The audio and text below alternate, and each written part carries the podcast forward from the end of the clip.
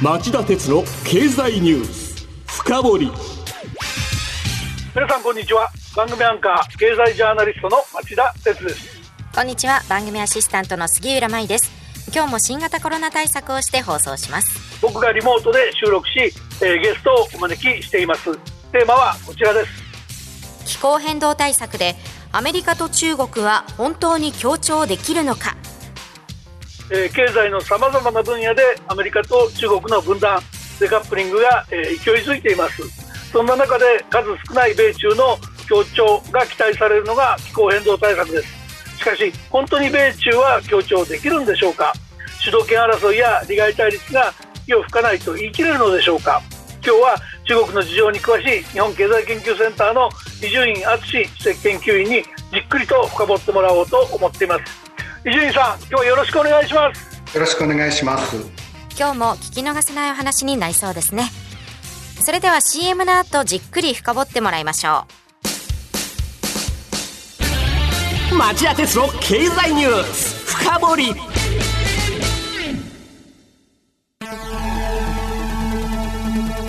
番組アンカー経済ジャーナリストの町田鉄です。アシスタントの杉浦舞です金曜日午後4時からは1週間の世界と日本のニュースがわかる町田徹の経済ニュースカウントダウン。午後5時35分からは経済ニュースをとことん掘っていく町田徹の経済ニュース深掘り。そして午後11時からはエコノミストにじっくり話をお聞きする町田徹の経済リポート深掘り。金曜日にこの3本を聞けばあなたも経済エキスパートに早変わり。就職活動でも強い武器になりそうです金曜日は忙しいあるいは聞き逃したという方も大丈夫。ラジコなら1週間いつでも聞くことができます。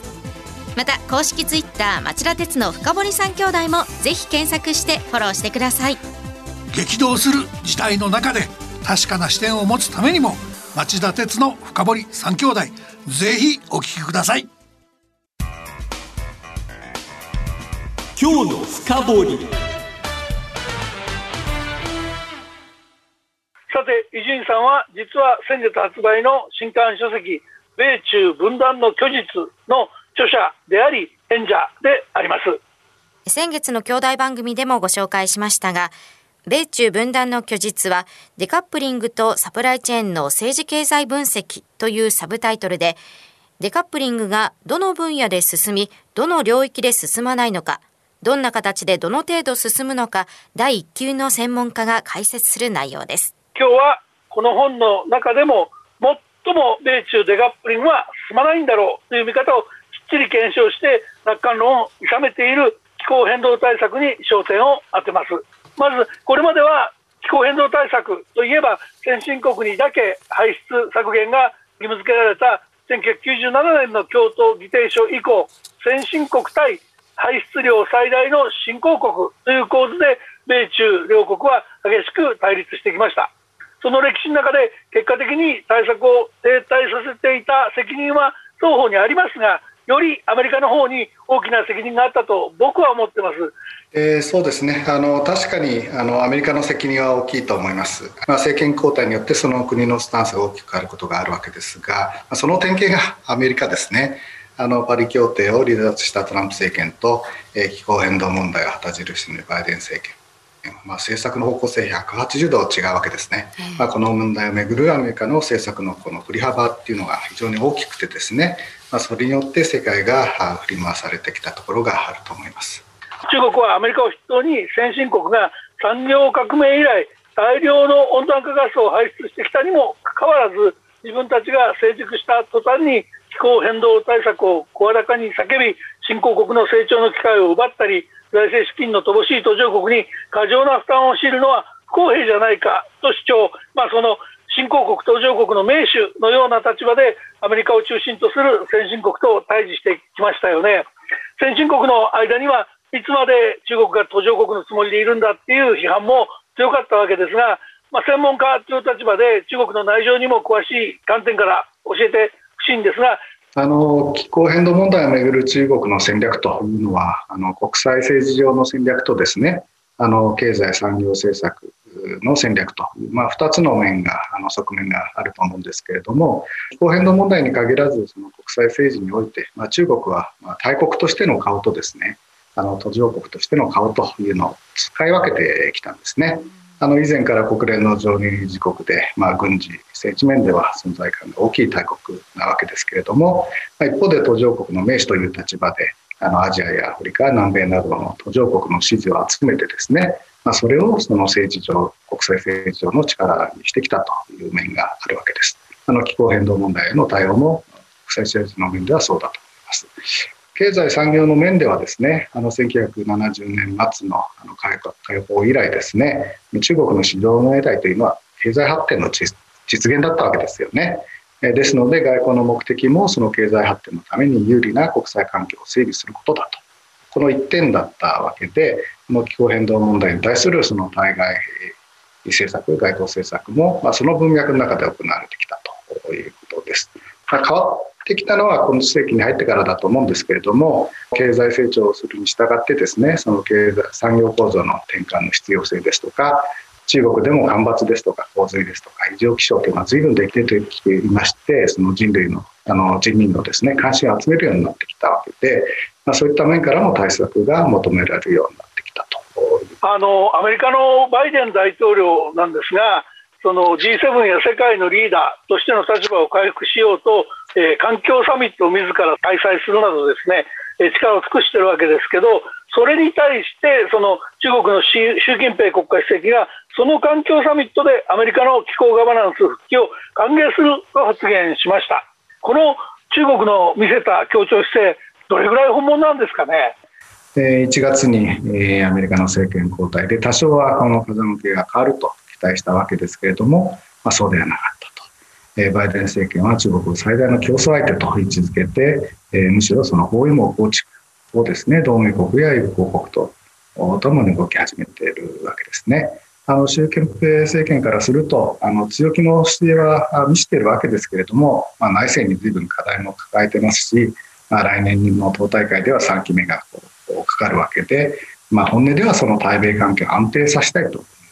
まあ、本音だと思うんですね。まあ、そうした中で気候問題というのは、まあ、核の不拡散問題とともにですねあのバイデン大統領が就任以前から、えー、これはその協力可能な分野だと位置づけてきましたので、まあ、実際にその気候バナンガバナンスに復帰するとなれば、まあ、中国にとってはその話し合いの接点ができるという面でそういった面であの歓迎ということだと思います。気候変動対策でそのアメリカなり G7 と中国の協力っていうと、4つぐらいポイントあると思うんですね。で、そのうちの第1がその先進国と協調した途上国への資金や技術の援助。第2が中国の火力発電の途上国への輸出停止だと思うんです。で、この2つは、この後伺う2つに比べれば、まだ中国にとっては協力しやすい分野に見えるんですが、それでも受け入れとなると容易でもない気もします。伊集院さん、どういうふうに分析されてますか？そうですね。あの、対話は歓迎ということですけれども、この環境の問題はどうしてもその総論賛成、各論反対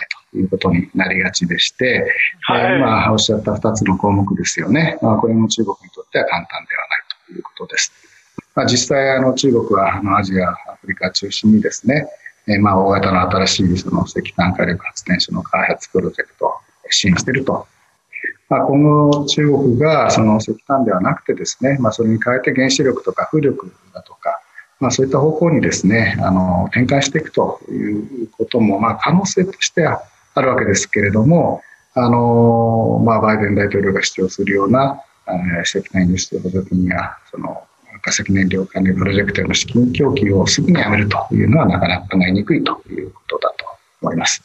なるほどね。あのただし、そのさらに高いハードルが、まあ、申し上げたように2つあると思ってまして、3番目がその中国の CO2 のあの排出削減目標の前倒し、あの中国はあの実質ゼロを先進国より10年遅れの2060年としていますし、中間目標でも2030年頃にようやく減少に転じさせたいっていう目標ですから、まあ、世界最大の排出国、中国がそんなペースじゃ困るっていうのが、まあ、先進国やアメリカの立場だと思うんだけど、とはいえ、中国にとっちゃ、そんな簡単にできる話じゃない、成長との両立は大切なんだっていうことがあり得ると思いますし、もう一つは、そのその場合にあの石炭火力や何かをとにかくその、えー、安いコストで作った製造業の中国製品をそのまんま安く輸出されたんじゃたまらないと。お金のかかるコストのかかる再生可能エネルギーに変えさすためにその国境炭素税、国境調整のようなものを入れようと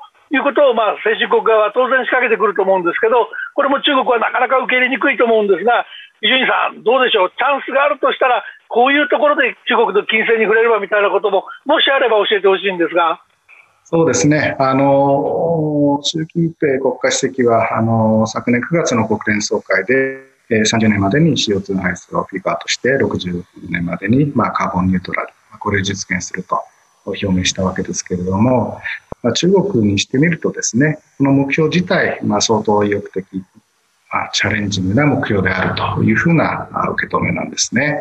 あの中国というのはですね、まあ、共産党の支配で、リーダーが変わっても継続性が政策面では高くてですね、5年計画とか、まあ、そういったその組織的国家的な計画で進められているようなものが多くて、まあ、気候変動問題のようなあの政策もですね、上からの方向づけもあるんですけれども、の実現可能性ですとか、具体的な計画作りというのは、下からの積み上げの部分も、まあ、相当あるんですね。あですので、あの、習近平国家主席、一強体制だというふうに言われてますけれども、まあ、そう簡単にですね、バナナの叩き、叩き売りのように、えー、計画を前倒ししたりとかですね、えー、そういったことはなかなかしにくいという面があったと思います。まあ、これからあの10月にはこの G20、今度は外相会合じゃなくて首脳会合ですね。でまた11月には COP26 という節目もあるわけですけれども、まあ、そういった場においても、えー、まあ中国がさらに一歩踏み出すかどうか、まあ、このあたり交渉はその曲折が予想されるというふうに思います。